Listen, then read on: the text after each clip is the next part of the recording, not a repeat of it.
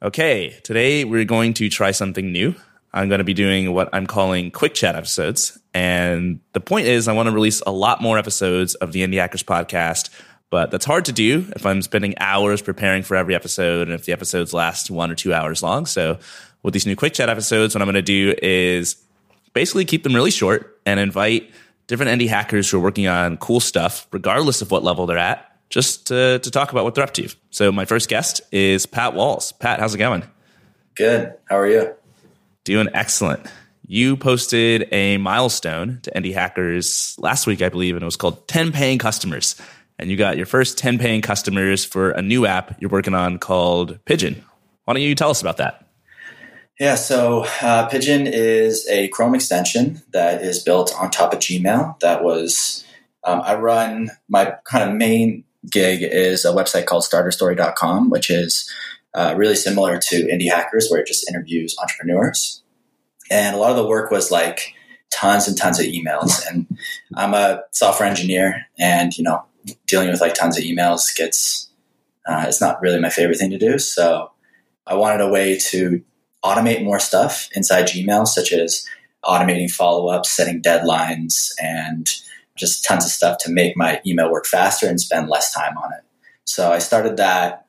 I had the idea to build it late last year, and I kept kind of thinking about how I wanted to build it, but I didn't actually uh, write any code or anything for three or four months. And then about two or three months ago, I finally started writing code and talking to people, and then I released it about a month and a half ago, and then got to about ten paying customers, which is why I posted that Indie Hackers milestone. And I actually posted that because I had reached ten, but I got most of the customers through pre-launch.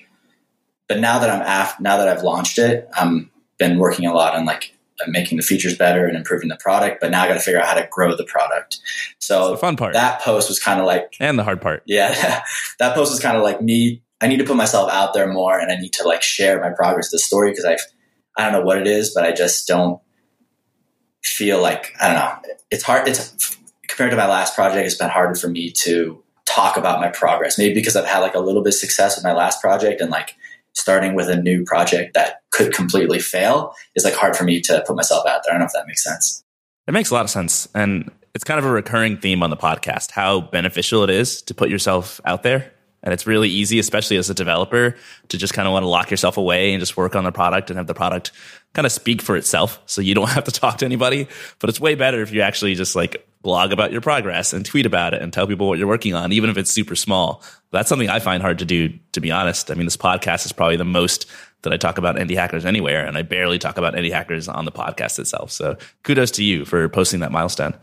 Well, I love when you talk about Indie Hackers on the podcast. And I really did like...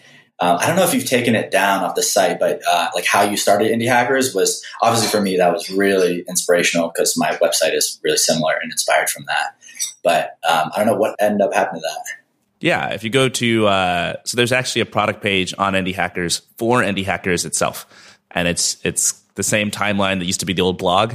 So you could scroll all the way back to two thousand sixteen, like almost God, three years ago, July two thousand sixteen, and see like the very first steps, like launched Indie Hackers, got my first thousand mailing list subscribers. Like every month I would post a couple milestones. So it's all still there. And I still add to it every now and then, but not as much as I used to. Nice. We started talking about Pigeon, but you actually started Starter Story, as you alluded to. Let's talk about that, because that's kind of like your first Indie Hacker business that I'm aware of. What's the story behind Starter Story? Well, I don't want to go too long, but basically, I was living in San Francisco, uh, and this was, I think, in early, late two thousand sixteen. And I, I was a software engineer, and I really wanted to start a business, get into Y C. And this is before Indie Hackers existed, which Indie Hackers is a really pivotal reason why I started that website. But me and a couple friends tried to start a business uh, that would get into Y C, um, you know, followed all their blogs, all that stuff, and like... it just completely failed. We worked on it for like four months just to get to M V P. Didn't get any customers. Got like a couple customers. They never ended up using the product. We got like a Y C interview. Completely failed. The whole thing bombed. What was the product?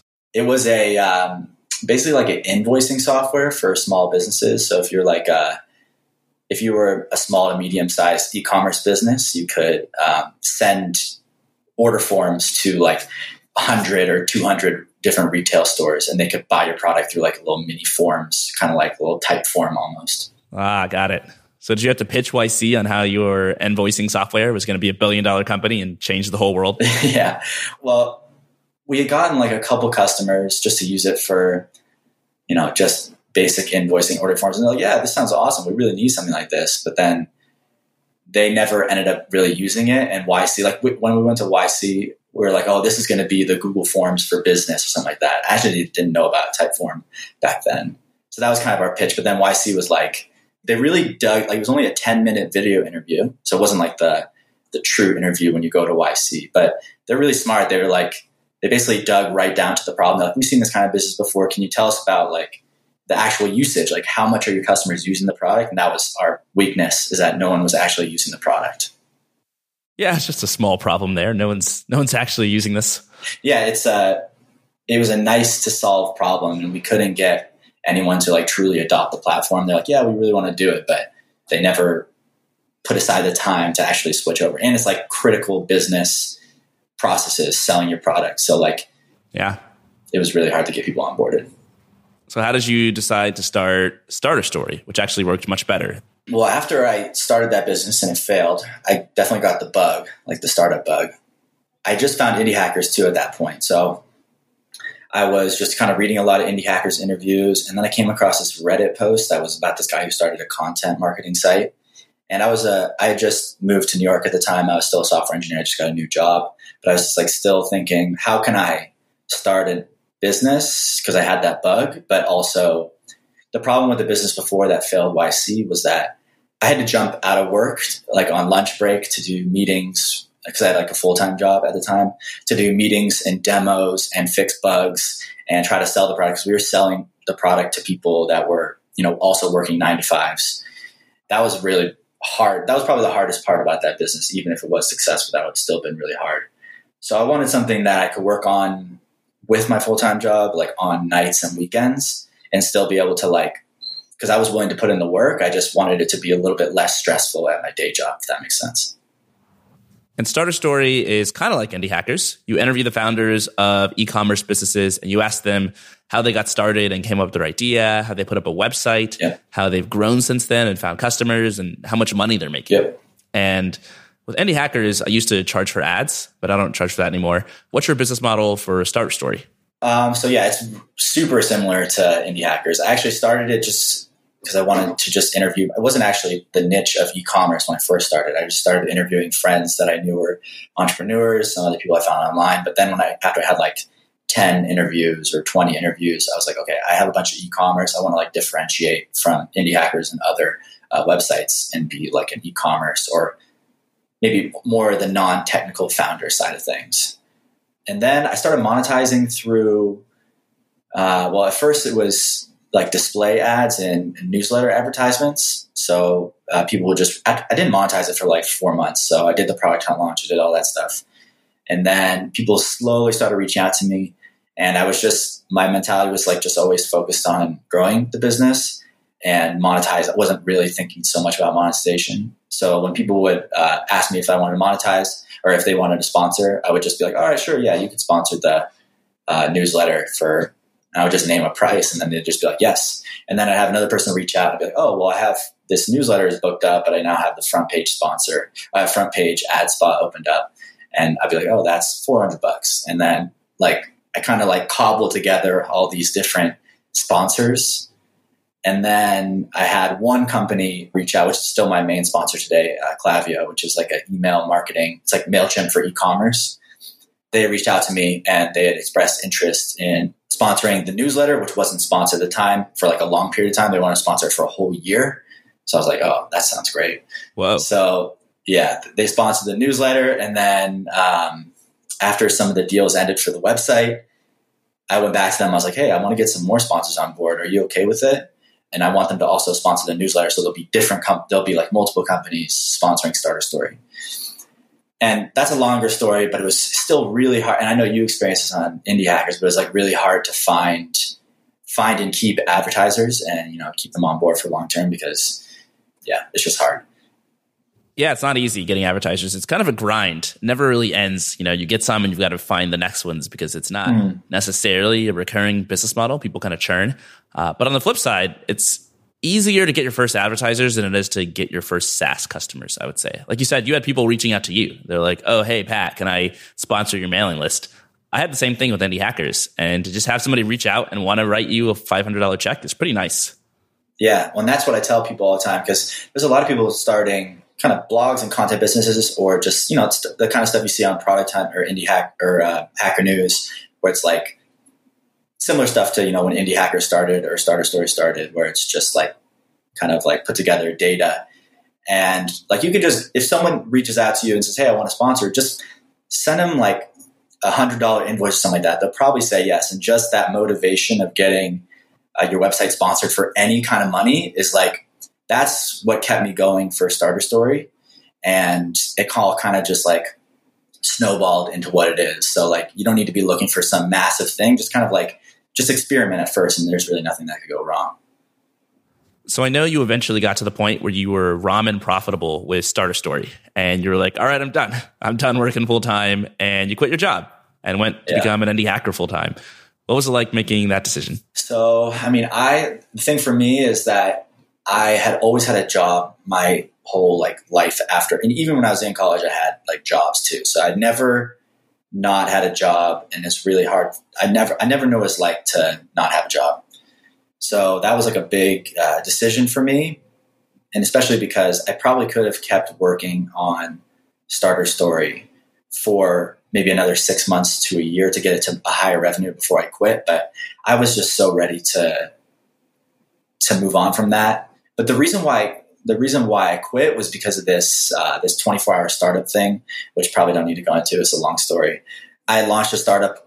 I like uh, claimed on Twitter that I was going to launch a startup in twenty-four hours, which not a startup, but I was just going to build a product and launch it on Product, from like first commit to launching on Product Hunt in a twenty-four hour span, and stream the whole thing on Twitch.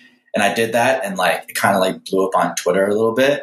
After that, like, Starter Story was doing well, and that that was like a really awesome experience. And then I had this like one-on-one with my manager like two days later. It probably wasn't the right decision at the time, but I just had so much like confidence that I could make it work with no full-time job, and like I had some runway and some cash. I was like, I think that's the moment. And so I just quit my job right there. And then yeah. That's so funny. You had so much going on on the side that was so exciting that it just kind of added up to enough activation energy for you just to spur the moment and say, boom, I'm done. Yeah. Yeah. I wouldn't recommend it to anyone, but I don't know. It just felt, it just felt, it's really a hard story to explain or justify or anything like that. But I think it was a long time coming. So I don't know. You sent me a message earlier this year. Do you remember on Twitter, you're talking about uh, Starter Story being like very similar to Indie Hackers. And you're like, hey, man, I've been wanting to message you about this for a long time. I've always felt sort of guilty that Starter Story is pretty similar to Indie Hackers. But, you know, it's never my intention to like clone you or anything. And it's funny that you sent me that message, because I have so many thoughts about competition in business and websites being similar to each other. Mostly that I have a very don't hate the player, hate the game mindset, where I think it's important no matter what you do to really understand the rules of what you're going into. And with business, I think one of the big rules is that like, ideas are are open to everybody. Like, you don't have a monopoly on your idea just because you came up with something. There are people interviewing entrepreneurs and founders well before Indie Hackers existed. And there were a lot of websites that were sort of inspired by Indie Hackers, including Starter Story, after I launched Indie Hackers. And Starter Story is really the only one that I feel like has lasted. All the other ones, I don't know what happened to them. They're they're gone. Well, just to go back on your point before that, I think that's an interesting topic as well, because like I think a lot of I told uh, someone else that who was starting a similar site to Starter Story and Indie Hackers. And I told him like to hopefully not feel that way. Cause I still feel that way sometimes, like, because every, I think everyone wants to have their own ideas, and like, it does, I don't know, it does affect my like self-conscious a little bit. For example, I'll see something on Indie Hackers and I'll be like, oh, well, that's an awesome feature. And like, we have very similar business models, so I'm just going to copy it. But then I like, sometimes don't feel bad about that, but then sometimes I'm like, oh man, I'm just a copycat. You ever, you ever feel like that? Yeah, I know exactly what you're talking about. I mean, there are things that I probably should have copied from other websites for Indie Hackers that I haven't, yeah, to avoid that feeling. There are things that I've just shamelessly copied. And, uh, you know, sometimes I yeah. feel bad, sometimes I don't. Yeah. But I really think you shouldn't feel that bad. I mean, obviously, if you're like plagiarizing, that's one thing. But if you're just like inspired by something else, that's kind of the engine that drives human progress, being inspired by other people and building on top of it. And no one's ever, no one's ever like, oh, man, I opened up an Italian restaurant and then somebody else opened up another Italian restaurant. How dare they? But for some reason, in online businesses, we sort of expect to have to be completely creative and original in every way. And it's like, it's not realistic. Yeah. Yeah, to grow Starter Story, I mean, my my goal with it has always been to put out more content.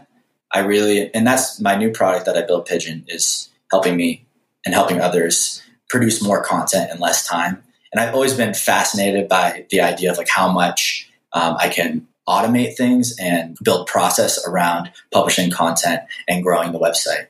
So um, I've always focused on, yeah, first automation, like automating all the mundane tasks as possible that I could do, that I can publish more interviews with entrepreneurs, and then also just focus on um, more content. So I, when I started the website, I was publishing like three interviews per week. And then when I started this year, I had a goal to release daily interviews. And I've done that since the beginning of the year. And then now I'm working towards getting to two interviews per day. That is a ton of interviews. Yeah. Maybe like three a week with Indie Hackers. Yeah, I know. I know. I, I watch I watch your guys' output sometimes because I'm curious how what's the future for Indie Hackers. Obviously, the it's growing like crazy and the forum's amazing. And that's something that I'll look to someday, hopefully. But my whole thing has just been I used to like focus a lot on, you know, sharing on other platforms like Hacker News and Reddit and all that stuff, but S E O is starting to pick up. So I just been like, all right, well, I'm just going to keep producing more content. That's what's worked for me. And again, good content as well, obviously, but yeah. It's tough doing interviews as, as a content format and trying to grow through S E O, I found, because usually interviews are around a particular subject, right? It's this person, it's this company, and that's the title of your interview. And that's the entire subject matter. Whereas people searching Google are very rarely searching for one particular company or one particular person. Um, yep. They're usually searching for like a topic, you know, they want to know about more about e-commerce or more about S E O or more about uh, whatever it is. So how do you get S E O working with an interview site like Starter Story? Um, it's just somehow kind of started to work. Like I will try to put it, and that's the kind of similar concern that I had at first because I didn't have any S E O traffic, but then I just started picking up. Like I get, I don't get like a ton, but I probably have, I'm getting close to fifteen hundred Uh, Google hits per day, and it's mostly just coming from long tail keywords. So I'll try to put uh, the title of my interview around some sort of keyword that I could target or long tail keyword that I could target, but there's no like one keyword that I'm like dominating or anything like that. My goal has just been to put out lots and lots and lots of content and hope that I catch some of the long tail keywords. I don't know. What has the Indie Hackers experience been like for S E O? I don't even know how much traffic we get from S E O, but I know that it's it's never been great. We've always kind of thought about, okay, well, how do we get people writing things that are more topic-based, right? Less about uh, just their story, but more about things that other people want to solve so we can get, you know, better S E O traffic. And most of our S E O traffic doesn't go to the interviews. It goes to the articles that people can submit to Indie Hackers and also the forum posts, because people make forum posts about like, how do I find my first customers, right? How do you get into Y Combinator? All sorts of stuff that is more aligned with S E O, but it's still not, it's not even like our top five growth channels for Indie Hackers, I don't think. Hopefully wow. That'll change in the next year. Well, I think it will. I think it will definitely pick up. Yeah, it's picking up. Like the curve goes up every month. It's a little bit higher than it was the previous month. But I think to really do it well, like you have to actually be deliberate about targeting certain keywords and certain topics that get a lot of traffic and, and actually put real effort into it. And for us, it's always been sort of an afterthought. Yeah. And that's, is that kind of why you guys have been so focused? I'm not why, but, um, you know, the user generated content pieces have been a big push for you. Yeah. You were talking about this earlier when you were saying you wanted to automate things with Starter Story. And I think if you are running a content site and you're a blogger, you're writing everything, you kind of just resign to how much work it takes. But if you are doing an interview site like you and me, you realize very quickly that you're not doing most of the work. You're just asking the questions. And you start to think about, well, how do I make myself more efficient? How do I streamline this process so that I can get more content out faster? And I think the process we have at Indie Hackers is pretty streamlined. We spend a lot of time thinking about it. But then you start thinking about, you know, what's the light at the end of the tunnel? What's the ultimate version of this? And for us, that's completely user-generated content. We're not doing anything. People are making posts on the forums. and asking each other questions, and we're not, you know, prompting them or doing anything. It just happens by itself. So that's like the ultimate goal.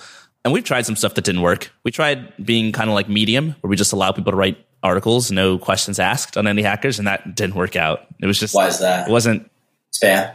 People write spam. People write a lot of low-quality articles. You know, you suddenly you have thousands of articles on your website. You don't have time to read them. You don't know which ones are good, which ones aren't. It's hard to figure out which ones to put on the front page. Uh, just not an easy problem to solve with a small team of only like two people. You know what I want to talk about? I want to talk about your uh, your penchant for for doing new things, because you've got Starter Story. I think you're making over four grand a month. Is that right? Yep.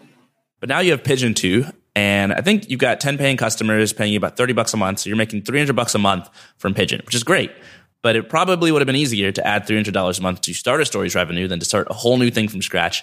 So why even why even do this? Why work on more than one thing instead of just focusing on your number one thing? That's a great question. I mean, it's especially important, something that I thought about a lot because of the twenty-four hour startup that I did last year, because I launched multiple, I did the first startup in twenty-four hours because I was just curious to try it. I had an idea. And that since that kind of took off, I was like, all right, well, I'm going to launch another one, you know, two weeks later and just keep trying this thing again. And I launched another one three weeks later.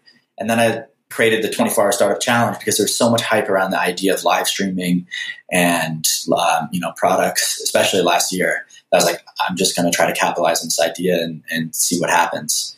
And I think that's also like gets the gets the maker community, kind of the Product Hunt area of the internet, really excited, and it's really fun. But I kind of had like a bit of a revelation, like not revelation, but after I had done the twenty-four hour startup challenge and I had like Starter Story, I didn't have Pigeon yet, but I had Starter Story and I had the startup that I launched in twenty-four hours. And then I had um, the twenty-four hour startup challenge, which was turning into like another website. And then I had another website and I had like five different websites. And I had already quit my job by that time. And I was just kind of realizing like, this isn't really what I want to do. And like, I'm never going to be really able to move the needle on anything if I have so many different projects. So I basically killed all those projects. I sold the twenty-four hour startup one and then basically stopped working on the twenty-four hour startup challenge uh, offshoot, and then sold and killed all the other projects. And then I was just Starter Story and I was just focusing on that. My mindset kind of changed on the whole uh, launching quickly and the maker movement and all that. And I decided that I'm only going to focus on one or two projects. The reason why I started Pigeon, the new one, is that um, I wanted to build a tool that was going to help me grow Starter Story and vice versa. So they go hand in hand, and also help other people launch similar businesses as Starter Story. But it's still a lot to manage two different projects, but I don't know if that answers your question at all. Yeah, now I get to use everybody's least favorite business term, synergy. You've got these two different products, and Pigeon actually helps you run and grow Starter Story. So how does that work exactly? So, I mean, the automation piece is is really big because um, it's basically automating a lot of the process for doing interviews because it's all inside Gmail. So I'm able to do, uh, like, if someone agrees to do an interview, I can set a deadline and I can set these kind of, like, automated follow-up sequences that will automatically follow up with them with the, with the deadline, and basically just get rid of most of the email work that I have to do for chasing down interviews and, and publishing content. And also keeping like a, it's basically like a, also like a mini C R M inside your Gmail. So you can keep a track of the status of uh, all of your interview or content stages. So it's in progress, if it's published, in draft state or whatever. So that's been cool. And then I've been working with a couple other, a, a bunch of other, my customers are running similar type of websites or blogs. Um, and they're doing very similar things as that. Yeah, I'm looking at your website right now, try pigeon dot co, and it says Gmail meets spreadsheet. Pigeon is a powerful C R M and automation suite for Gmail. And you've got your spreadsheet in there. Living inside Gmail, you just sort of track the people that you're working with and move them along this pipeline. It's funny because I do something similar for Indie Hackers. I've got sort of my own process. What do you use? Uh, yeah, I, I just have my own internal process, kind of. So we use Airtable. Nice. We've used Google spreadsheets in the past. I've got some stuff set up on Zapier too, just to sort of automate the process and not have to build a lot of it out myself because that would take forever. But this whole topic reminds me of another topic that comes up on the podcast pretty often, which is that just in the course of running your business, you're gonna um, you're gonna encounter all these different problems. And some of them will have solutions, but a lot of them won't. And you'll look for a tool out there and it doesn't exist. And if there was, you would pay for it, but there just isn't anything. And so you've got to hack it together yourself. Or if you're a developer, you're going to feel tempted to just build it yourself. And that's probably a mistake. But in your case, it's kind of cool because you built Pigeon to help you run Starter Story. And then you didn't just keep it to yourself. You actually release it as its own standalone product. And now Pigeon is out there making money. I've had like a similar temptation with Indie Hackers. In fact, someone emailed me last week and was like, hey, I will pay you a lot of money to build the Indie Hackers community forum software for my website. And I just had to be like, no, I don't have to. I obviously don't have time to do that. It's impossible. So uh, I think it's a pretty common thing for a lot of founders to deal with. Yeah, I think that you have to kill that temptation. I think I just saw an Indie Hackers forum post about someone asking, how do I uh, stop from like seizing that temptation all the time? And I think that a good way to do it is just to actually fall into the temptation and fail through that process of like actually like what I what happened to me last year of launching too many different things and then ex- experiencing how hard it is to actually grow anything that, that unless yeah. you're like a laser focus on it. I'm sure you've run into that before. So yeah, you got to learn from the school of hard knocks sometimes. But the flip side to all of this is something that I say pretty often, which is that if you're someone who has trouble coming up with ideas in the first place, that one thing you can do that works really well is just give yourself permission to start something really small and crappy and like not that good. And in the course of trying to run that business, you will suddenly find yourself coming up with lots of ideas because there's all these challenges you need to solve that there are no tools to solve. And other people need those tools too. So you could just pivot and go build those.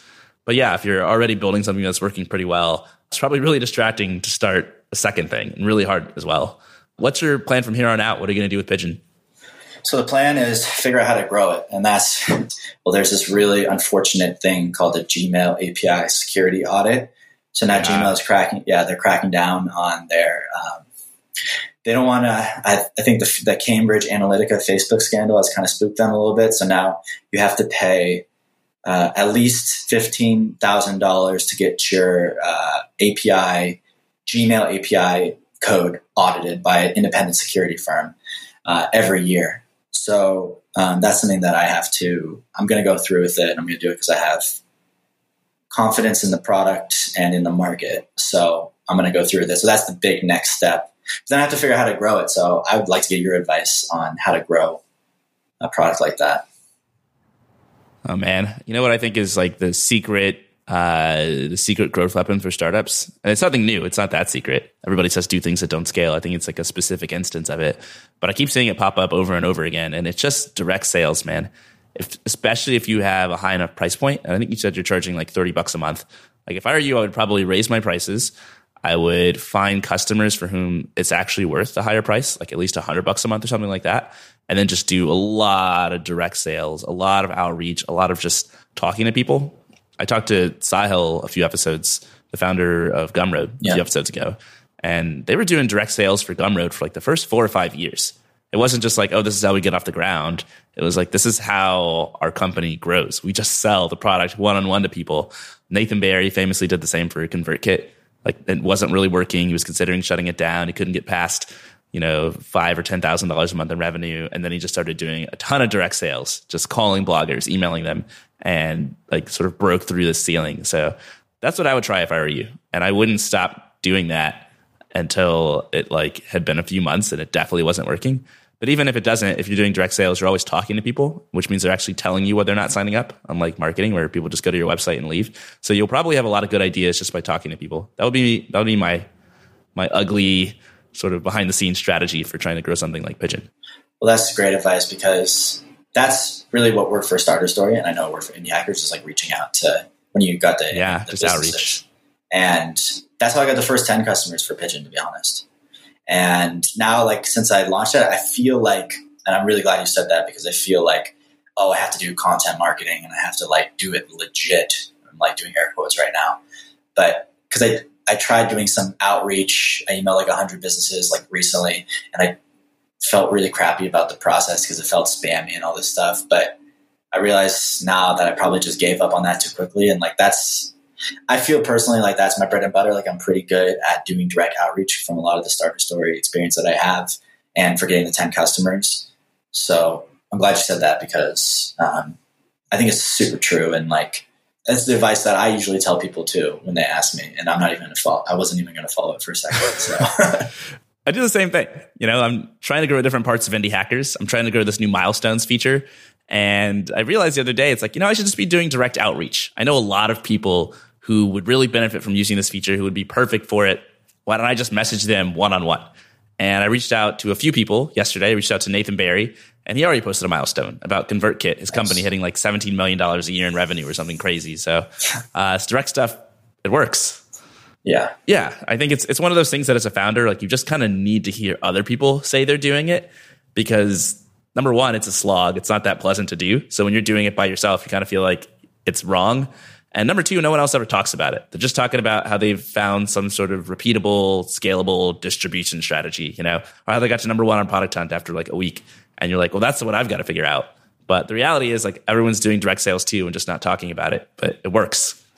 Yeah, I mean, that's what I think about when I worked in Silicon Valley too, is how big our sales teams were and how they didn't have any good content marketing. They didn't have anything, but they were, you know, a billion dollar company and they're just all sales. No one talks about it. It's so weird. Everyone only talks about S E O and like social media marketing and like yeah. launching on Product Hunt. No one talks about like, hey, we pay people to just make phone calls and send emails, and that's how we grow. But anyway, this is supposed to be a quick chat episode. We're yeah. at like thirty minutes now. I think we did it. I would love to have you back on at some point to talk about, God, there's so much we could talk about. We could talk about all the similarities between like growing Indie Hackers and Starter Story, because I know a lot of other people want to start content websites. I think that'd be a really interesting discussion. Yeah. And I just want to say that, you know, I hope, I hope people thank you more for launching Indie Hackers and all that has done for me and like the community and everything. Like, I don't think you know how big of an impact it has on people. So thank you for that. Thanks, Pat. People are nice, actually. I get a lot of nice messages on the internet. Anyway, I've got one more question that I'll let you get out of here. You have been doing this Indie Hacker thing for quite a while now. You are completely financed by your own projects. Starter Story makes enough money for you to be full-time on it. What's your advice to somebody new, an aspiring Indie Hacker who's just considering getting started?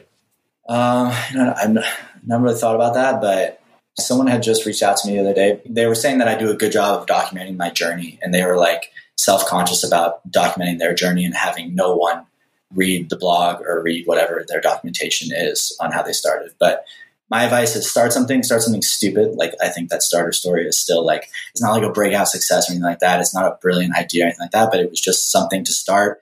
And I just like wrote about my starting it and I shared that with people. And that's like a big part of my story and my journey, is that I kind of documented everything. And I have people reach out to me almost every day that I can point them to these old blog posts that I did. And so my advice would be start and just start writing and start sharing that, because when you share those blog posts or videos or however you document it, um, it's like motivation, and um, it keeps you, it really does keep you going. And it, um, like, like I said, I'm trying to put the word out on my new product Pigeon, because if I don't do that, then it'll probably fail if I don't talk about it and, sh- and spread the word. So my advice is just start and, and just start like blogging and documenting.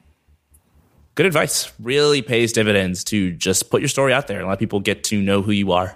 Where can we go to find out more about you, Pat, and what you're working on? Um, so you can go to try pigeon dot co, or you can uh, go to my Twitter, just search uh, Pat Walls Twitter. And then in my bio has Starter Story, and uh, Pigeon is linked in there. Cool. Thanks so much for coming on for the first Indie Hackers Quick Chat, Pat. Thanks for having me. And if you're listening to this podcast and you're interested in coming on the show yourself to have a quick chat with me, go to indiehackers.com slash milestones and post a milestone. It can be anything related to a product you're working on. So people have posted about launching and finding their first customers. They posted about growing their mailing list and hitting a thousand Twitter followers. They've posted about getting to a hundred or a thousand or a hundred thousand dollars a month in revenue. Pretty much the sky's the limit. Whatever you're proud of, come celebrate it on indie hackers dot com, and other Indie Hackers will help you celebrate. We love encouraging each other and supporting each other when we hit these milestones. And what I'll do is at the end of every week, I will look at the top milestones posted and reach out to a few people to invite them to come on the podcast for a quick chat. So once again, that's indiehackers.com slash milestones. I'm looking forward to seeing what you post.